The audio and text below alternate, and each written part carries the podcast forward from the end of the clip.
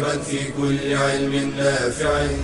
ينمو العلم ويتقدم بتقنياته ومجالاته ومعه نطور أدواتنا في تقديم العلم الشرعي. أكاديمية زاد. زاد أكاديمية ينبوعها. صاف صاف ليروي غلة الظمآن. والسنة الغراء شارحة له فهما لنا من ربنا وحيان. بشرى لنا زاد أكاديمية للعلم كالأزهار في البستان. بسم الله الرحمن الرحيم. الحمد لله والصلاة والسلام على رسول الله وعلى آله وصحبه ومن والاه. أما بعد سلام الله عليكم ورحمته وبركاته. أسأل الله سبحانه وتعالى بأسمائه وصفاته أن يرزقنا جميعا علما نافعا ورزقا واسعا وشفاء من كل داء. ما زلنا مع هذه الأكاديمية المباركة أكاديمية زاد ومادة الحديث ومع الحديث الحادي عشر. حديثنا اليوم حديث عبد الله بن مسعود رضي الله عنه عن النبي صلى الله عليه وسلم أنه قال لا يدخل الجنة من كان في قلبه مثقال ذرة من كبر. قال رجل إن الرجل يحب أن يكون ثوبه حسنا ونعله حسنا. فقال صلى الله عليه وسلم إن الله جميل يحب الجمال الكبر بطر الحق وغمط الناس. الكبر بطر الحق وغمط الناس. رواه مسلم. نقف وقفات مع معاني الكلمات أيها الأحبة. آه، قوله مثقال ذرة أي زنة ذرة. والذرة في المشهور صغار النمل. وقال ابن عباس رضي الله عنهما إذا وضعت يدك في التراب ثم رفعتها فكل واحدة مما لزق من التراب ذرة. هنا ينبه المصنف إلى قوله من الخطأ الفاحش تفسير الذرة التي جاءت في القرآن الكريم أو السنة بالذرة في اصطلاح إيش؟ الكيميائيين فهذا اصطلاح معاصر. ليس معروفا في كلام العرب الذي نزل به القرآن وجاءت به السنة. وقوله من كبر الكبر في اللغة العظمة والتجبر. وأما في الشرع فقد عرفه النبي صلى الله عليه وسلم بقوله الكبر بطر الحق وغمط الناس. يحب الجمال أي يحب التجمل. فيحب أن يتجمل الإنسان في ثيابه وفي نعله وفي بدنه وفي جميع شؤونه. بطر الحق أي رده وعدم قبوله والنظر إليه بعين الاستصغار. غمط الناس أي ازدراؤهم واحتقارهم. آه، أقول أيها الأحبة هذا الحديث فيه من الدروس الشيء الكبير. لا يدخل الجنة من كان في قلبه مثقال ذرة من كبر. هل الدخول هنا أو المنع؟ آه، وإلا حتى ينقى. هنا يعني لا يدخل الجنة حتى ينقى. لا يدخل الجنة حتى ينقى مما علق به من هذه الأدران ومن هذه الصفات التي نهى عنها الإسلام. ولذلك لذلك هنا حينما قال مثلا لا يدخل الجنة قاطع رحم. قالوا ليس دخولا اللي هو يدخل لكن لا يدخل حتى حتى ينقى. ينقى. لا يدخل الجنة من كان في قلبه مثقال ذرة من كبر. أولا الجنة نسأل الله أن يحفظنا وإياكم بحفظه وأن يجعلنا وإياكم من أهل الفردوس الأعلى. أنت حينما تنظر إلى هذه الجائزة لن تدخل الجنة حتى يرضى الله عنك. فإذا رضي الله عنك أدخلك الجنة. طيب إيش الجنة؟ أعددت لعبادي الصالحين ما لا عين رأت ولا أذن سمعت ولا خطر على قلب بشر. اللهم اجعلنا من أهلها. في الحديث يقول صلى الله عليه وسلم إذا سأل العبد الله الجنة قالت الجنة في يوم ثلاث مرات قالت الجنة اللهم اجعله من أهلي. وإذا استعاذ العبد بالله من النار في يوم ثلاث مرات قالت النار اللهم لا تجعله من أهلي. تبقى حاضره عندك كل يوم. الأمر الثاني الجنة. كل منغصات الدنيا لا توجد. إذا دخل أهل الجنة الجنة اللهم اجعلنا من أهلها. نادى مناد يا أهل الجنة إن لكم أن تحيوا فيها فلا تموتوا أبدا. ما في موت. يا أهل الجنة إن لكم أن تشبوا فيها فلا تهرموا أبدا. 33 سنة. يا أهل الجنة إن لكم أن تصحوا فيها فلا تسقموا أبدا. ما في مرض. أن تسعدوا فيها فلا تشقوا أبدا. ما في شقاء. يا أهل الجنة خلود فلا موت يا أهل النار خلود فلا موت. حتى نوم في الجنة ما في. نوم في الجنة نوم في الجنة ما في لأن النوم من تعب الجنة ما فيها تعب. لا إله إلا الله لا إله إلا الله. نسأل الله من فضله. فهنا يقول صلى الله عليه وسلم لا يدخل الجنة من كان في قلبه مثقال. آه تعالوا بنا نتكلم في القلب. القلب. هذا القلب له أحوال. وينبغي نهتم بالقلب. النبي صلى الله عليه وسلم يقول ألا وإن في الجسد مضغة. إذا صلحت صلح الجسد كله. وإذا فسدت فسد الجسد كله. ما هي رسول الله؟ قال ألا وهي القلب. هذا القلب كقبضة اليد. إن صلح قلبك صلح كل الجسد. وإن فسد قلبك فسد كل الجسد. ولذلك كان أكثر دعاء النبي صلى الله عليه وسلم اللهم يا مقلب القلوب ثبت قلبي على طاعتك. تقول أم سلمة رضي الله عنها وأرضاها كان أكثر دعاء النبي صلى الله عليه عليه وسلم. اللهم يا مقلب القلوب ثبت قلبي على طاعتك. هل نتوقع أن يزل قلب النبي صلى الله عليه وسلم؟ لا والله. إنما يعلم أمته أهمية القلب. أهمية هذا هذا الدعاء. الإنسان ينبغي أن ينتبه لأن الفتن كثيرة. فتن كثيرة تعصف. كلما جاءت فتنة رققت التي قبلها وقال هذه مهلكتي وتأتي فتنة فأكبر فأكبر. هل تنتظرون إلا فتنا كقطع الليل المظلم؟ يصبح المرء مؤمنا ويمسي كافرا. ويمسي مؤمنا ويصبح كافرا. يبيع دينه بعرض من الدنيا. سماء من الفتنة.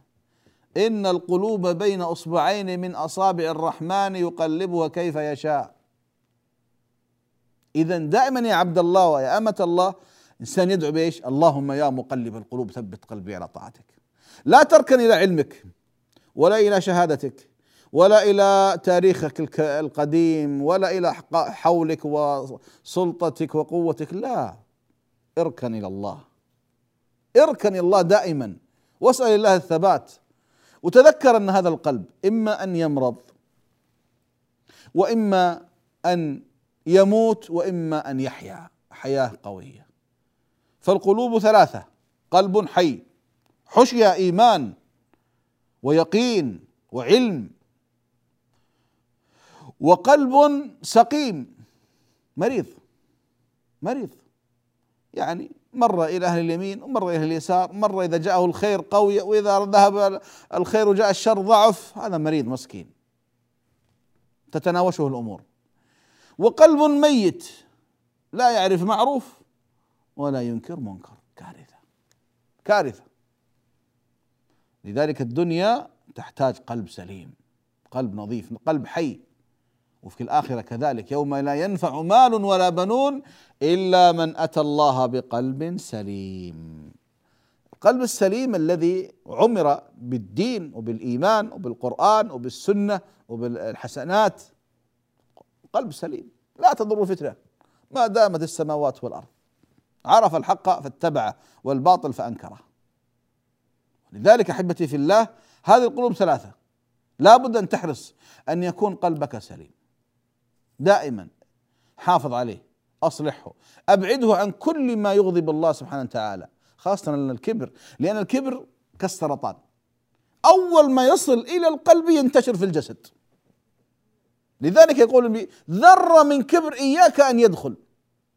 الكبر لا ابعد عنك. ابعد الكبر عن قلبك لأن القلب الكبر إذا وصل إلى القلب انتشر. فيصبح المتكبر متكبر في هيئته وفي وجهه وفي نظرته وفي تصعير خده وفي مشيته. متكبر. وهذا له من الله شيء كبير. نواصل إن شاء الله بعد هذا الفاصل ونعود إليكم وصلى الله على محمد. بشرى لنا زاد أكاديمية للعلم كالأزهار في البستان.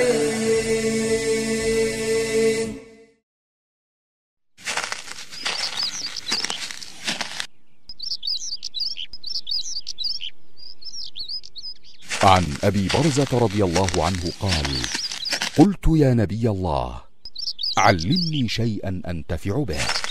قال اعزل الأذى عن طريق المسلمين. بشرى لنا أكاديمية للعلم كالأزهار في البستان. بسم الله الرحمن الرحيم الحمد لله والصلاة والسلام على رسول الله وعلى آله وصحبه ومن والاه أما بعد سلام الله عليكم ورحمته وبركاته ما زلنا مع هذا الحديث وهذه التحفة النبوية قلنا أو قال الرسول صلى الله عليه وسلم لا يدخل الجنة من كان في قلبه مثقال ذرة من كبر. وقلنا القلب هو سيد الجوارح وينبغي أن نعتني بالقلب فلا يدخل إلى قلبنا أو إلى قلوبنا إلا ما يرضي الله سبحانه وتعالى حتى يصبح قلبا إيش؟ سليما، قلبا حيا، قلبا يعرف المعروف فيتقرب إليه ويفعله والمنكر فيبتعد عنه. قلب يكون له أثر. ثم قضية إيش يا أحبابي؟ التحذير من الكبر. الكبر كبر كما قلت لكم كبر هو عبارة عن سرطان. سرطان يتسلط على القلب. إذا وصل القلب انتشر في الجوارح كلها. كسرطان الجسد والعياذ بالله. إذا وصل إلى الجسد أتلف الجسد. والكبر كذلك إذا وصل القلب أتلف القلب وأتلف الجوارح. في الحديث الصحيح يقول صلى الله عليه وسلم لما جاءت الوفاة إلى نوح عليه السلام دعا ابنيه. وقال لهما إني آمركما باثنتين وأنهاكما عن اثنتين. آمركما باثنتين وأنهاكما عن اثنتين. أنهاكما عن الشرك والكبر. أنهاكما عن الشرك والكبر. والعياذ بالله الشرك معروف. إن الله لا يغفر أن يشرك به ويغفر ما دون ذلك لمن يشاء. والكبر. نوح عليه السلام يحذر ابنيه. ابعدوا عن الكبر. وآمركما بلا إله إلا الله وبسبحان الله وبحمده فإن لا إله إلا الله لو وضعت في كفة والسماوات في كفة لرجحت بهن لا إله إلا الله وسبحان الله وبحمده فإنها دعاء كل شيء وبها يرزق كل شيء. حديث صحيح. لكن انظروا أيها الأحبة كيف نوح عليه السلام يخاف على ابنيه من إيش؟ الشرك معروف ما يحتاج. الكبر الكبر يؤدي بعض الأوقات بل أغلب الأوقات يؤدي والعياذ بالله إلى كوارث وإلى الشرك. فالكبر كما قلت مرض خطير والكبر لا يكون إلا لواحد فقط. الكبر ما يكون إلا لله سبحانه وتعالى وذلك من أسمائه المتكبر. قال الله سبحانه وتعالى العز إزاري والكبرياء ردائي فمن نازعني في شيء منهما عذبته. عذبته. اذا لا يجوز للمسلم كائنا من كان أن يتكبر. أن يتكبر. حتى قرأت حديث أبي دجانه حينما أخذ آه، عصب العصابة الحمراء في غزوة بدر وأخذ سيف رسول الله وأخذ يمشي متكبرا. فقال هذه مشية يبغضها الله ورسوله في هذا المكان. كثير من العلماء على أن هذا حديث ضعيف. ضعيف. اذا الكبر كارثة. قل صلى الله عليه وسلم يحشر المتكبرون يوم القيامة. أمثال الذر. الذر نمل. يطأهم الناس والدواب بأقدامهم وأظرافهم. الناس يوم القيامة يا أحبابي ستون ذراع في السماء. على خلقة أبينا آدم. يعني المتر كم في ذراع؟ ثلاثة أذرع يعني عشرين متر خمسة وعشرين متر. والمتكبرون يحشرون كالذر كالنمل. ما حد يراهم ما حد ينظر إليهم ما حد يشعر بهم. تخيل أنت صاعد على عمارة خمسة أدوار أو سبع أدوار. هل ترى النمل الذي في في الشارع؟ ما تراه. والدواب كذلك لا يرون. يطأهم الناس بأقدامهم احتقارا لهم.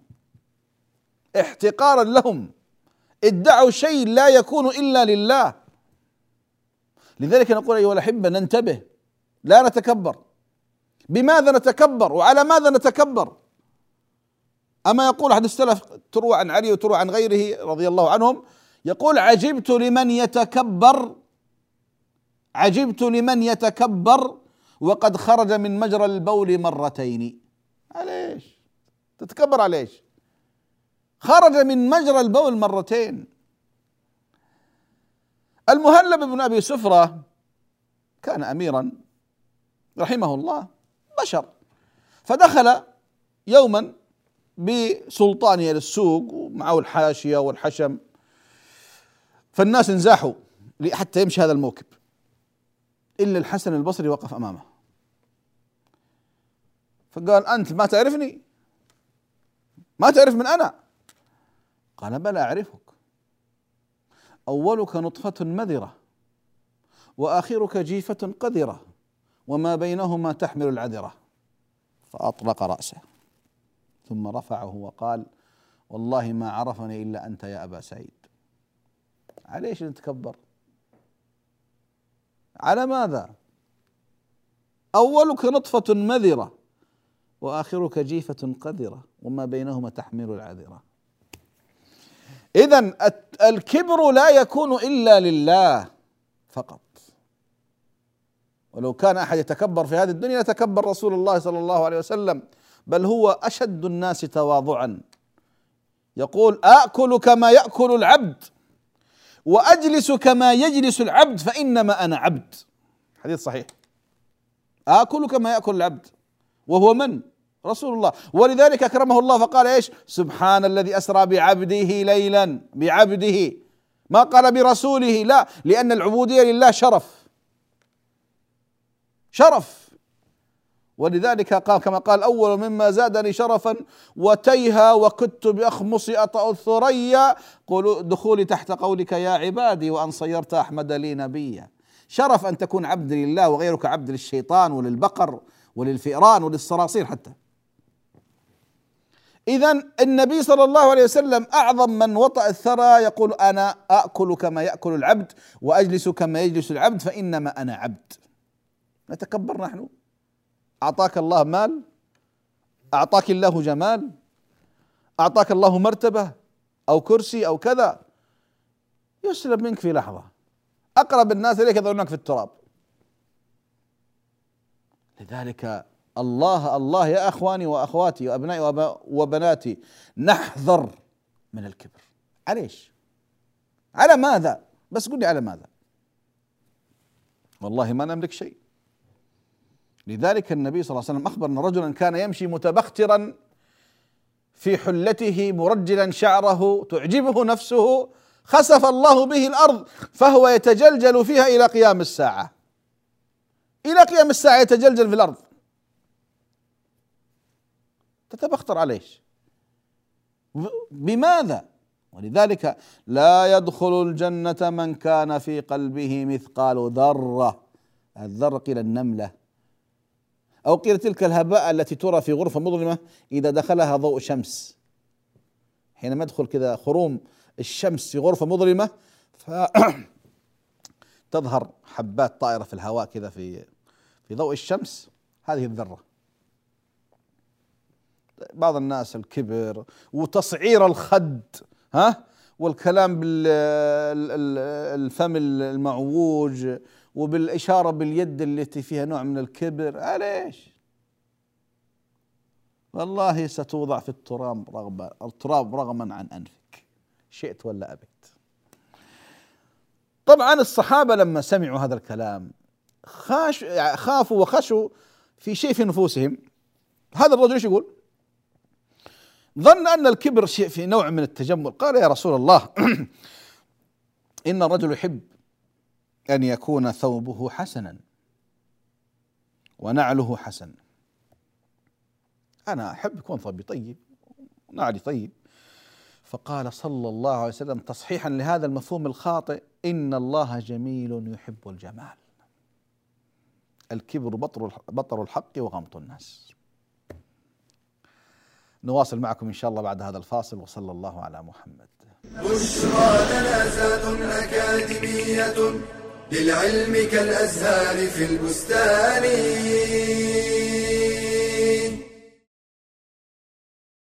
هل تظن أن أهل العلم يتعمدون مخالفة السنة؟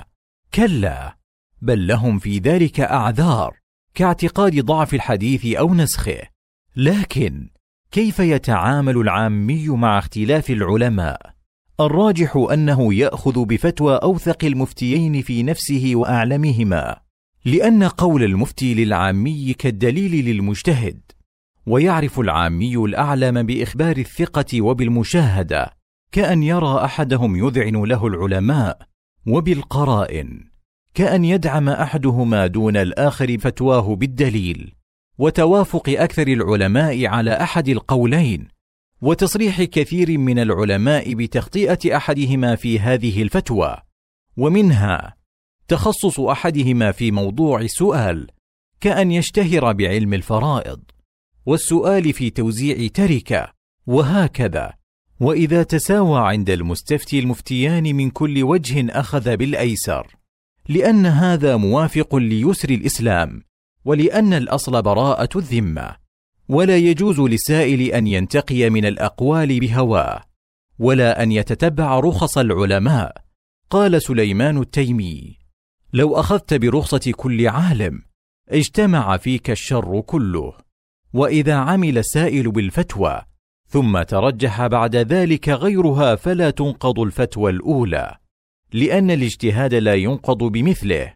فاتبع العلماء الربانيين واحذر الجهلاء وأصحاب الهوى.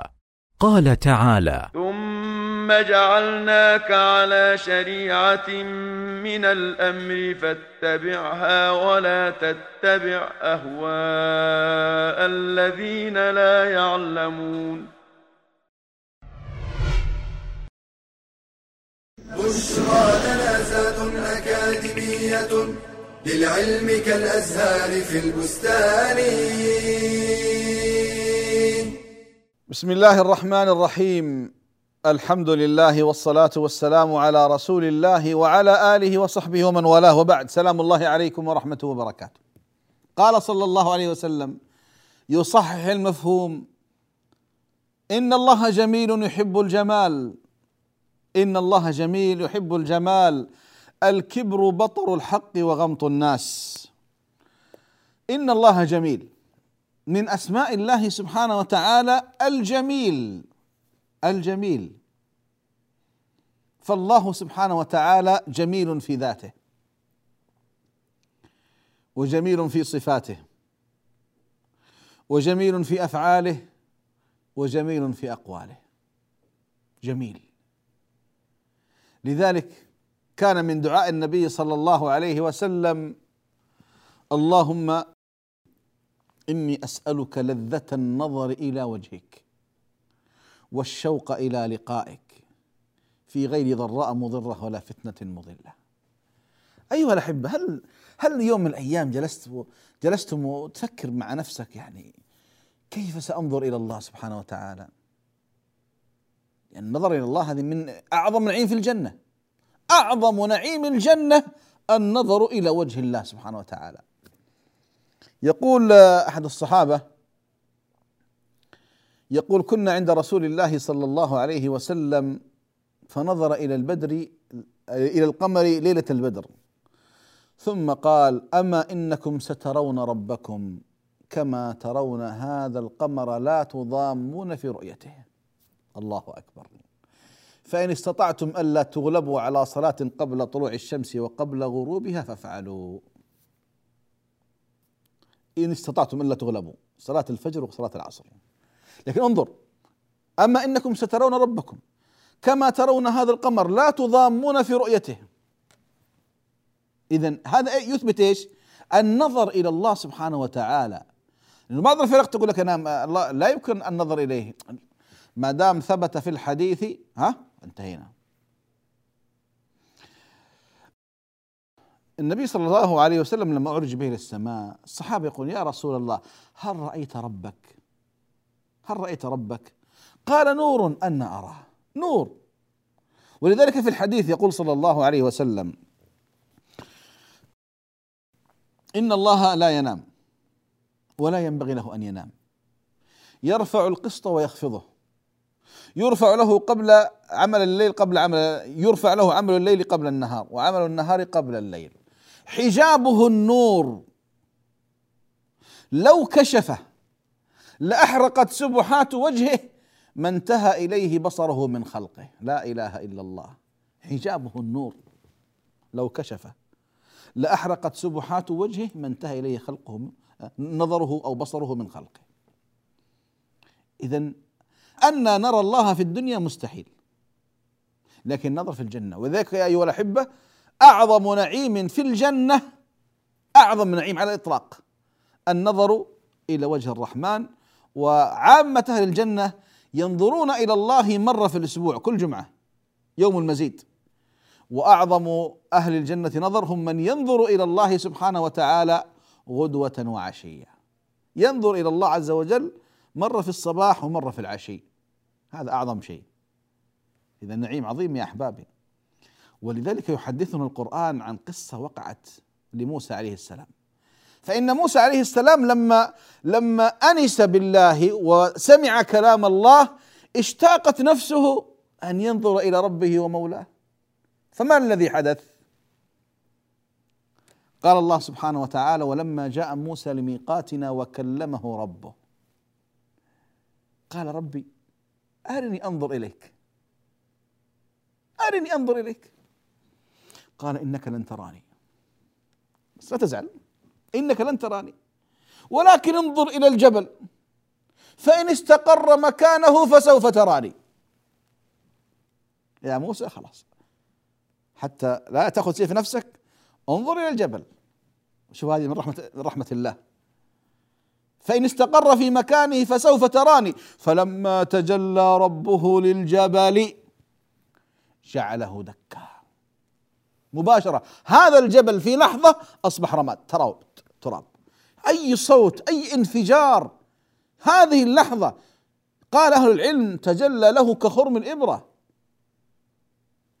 فلما تجلى ربه للجبل جعله دكا وخر موسى صاعقا. الله أكبر الله أكبر. موسى يسقط صريع مسروع. فلما استغرق فلما أفاق بعد فترة أفاق. قال سبحانك تبت إليك وأنا أول المؤمنين. تبت إليك. خلاص. اللهم صل على محمد وعلى موسى وعلى جميع الأنبياء. إذا نعيم الجنة يا أحبابي. اعظم نعيم في الجنة النظر إلى وجه الله. إن الله جميل في ذاته وفي صفاته. وفي أفعاله وفي كلامه. يحب الجمال. الله يحب الجمال. أنك تلبس أحسن الثياب. يكون ظاهرك جميل وباطنك جميل. أن تكون ملابسك مظهرك لحيتك شعرك أسنانك رائحتك جميلة. وكذلك أفعالك وأخلاقك وسلوكك وتعاملك ومشاعرك جميل. إن الله جميل. يحب الجمال. يحب الجمال. كن جميلا. في كل شيء عبد الله. ترى الوجود جميلة كما يقولون. لكن لكن بعض الناس يا إخواني عنده خير ولا يرى علي عليه أثر ذلك. إن الله يحب أن يرى أثر نعمته على عبده. ولذلك إن الله جميل يحب الجمال. يحب الجمال. كن جميلا حتى يحبك الله عز وجل. لكن ليس هذا المقصود في الحديث. من الحديث عن الكبر. قال الكبر بطر الحق وغمط الناس. بطر الحق رد رد الحق كارثة. وغمط الناس احتقار الناس. كيف ترد الحق؟ كيف ترد الحق؟ إذا جاءك الحق يجب عليك أن تأخذه. لا بعض الناس يقول هذا هذا هذا حرام. قال يا أخي حرام امتحنتونا حرام حرام. إيش حرام حرام؟ لا يا أخي. ما أحد يستطيع أن يحرم أو يحلل شيء بغير أمر الله. ولذلك النبي صلى الله عليه وسلم لما حرم على نفسه المغافير على نفسه ما هو على أمته؟ على نفسه عاتبه الله. يا أيها النبي لما تحرم ما أحل الله لك تبتغي مرضاة أزواجك؟ والله غفور رحيم. ليش؟ هو رسول الله يا أخواني. فلا يظن إنسان أن باستطاعته أن يحلل حراما أو يحرم حلالا. رسول الله صلى الله عليه وسلم ما يستطيع. فكيف بغيره؟ إذا لا يجوز لك يا عبد الله ويا أمة الله إذا جاءك الأمر الذي لا يوافق هواك ورغبتك ترده. الكبر بطر الحق. ترد الحق ليش؟ إن رديت الحق كان الله له معك تعامل آخر. شوف يوم من الأيام النبي صلى الله عليه وسلم مع الصحابة يأكلون فكان أحدهم يأكل بشماله يأكل بشماله. فالنبي صلى الله عليه وسلم قال كل بيمينك. فكأن الرجل يعني قال ما أستطيع. قال لا استطعت ما منعه إلا الكبر. يقول الراوي فما رفعها إلى فيه أصابها الله بالشلل. رسول الله صلى الله عليه وسلم يقول لك كل بيمينك تقول ما أستطيع. لذلك رد الحق كارثة. وما آتاكم الرسول فخذوه وما نهاكم عنه فانتهوا. إياك أن تتكبر على الله أو على رسول الله أو على الخلق. الكبر على الله أن ترد دين الله كارثة. الكبر على رسول الله صلى الله عليه وسلم أن لا أن لا تقبل كلامه ولا امره ولا نهيه الكبر على الناس أن تتكبر عليهم و وأن وأن تظهر هذه الأخلاق الرديئة والسلوك الرديء لا ما يجوز. لذلك أيها الأحبة الكبر كارثة. يؤدي يؤدي إلى الفساد والخسران. الكبر بطر الحق رد الحق. وماذا بعد الحق إيش يا إخواني؟ إلا الضلال.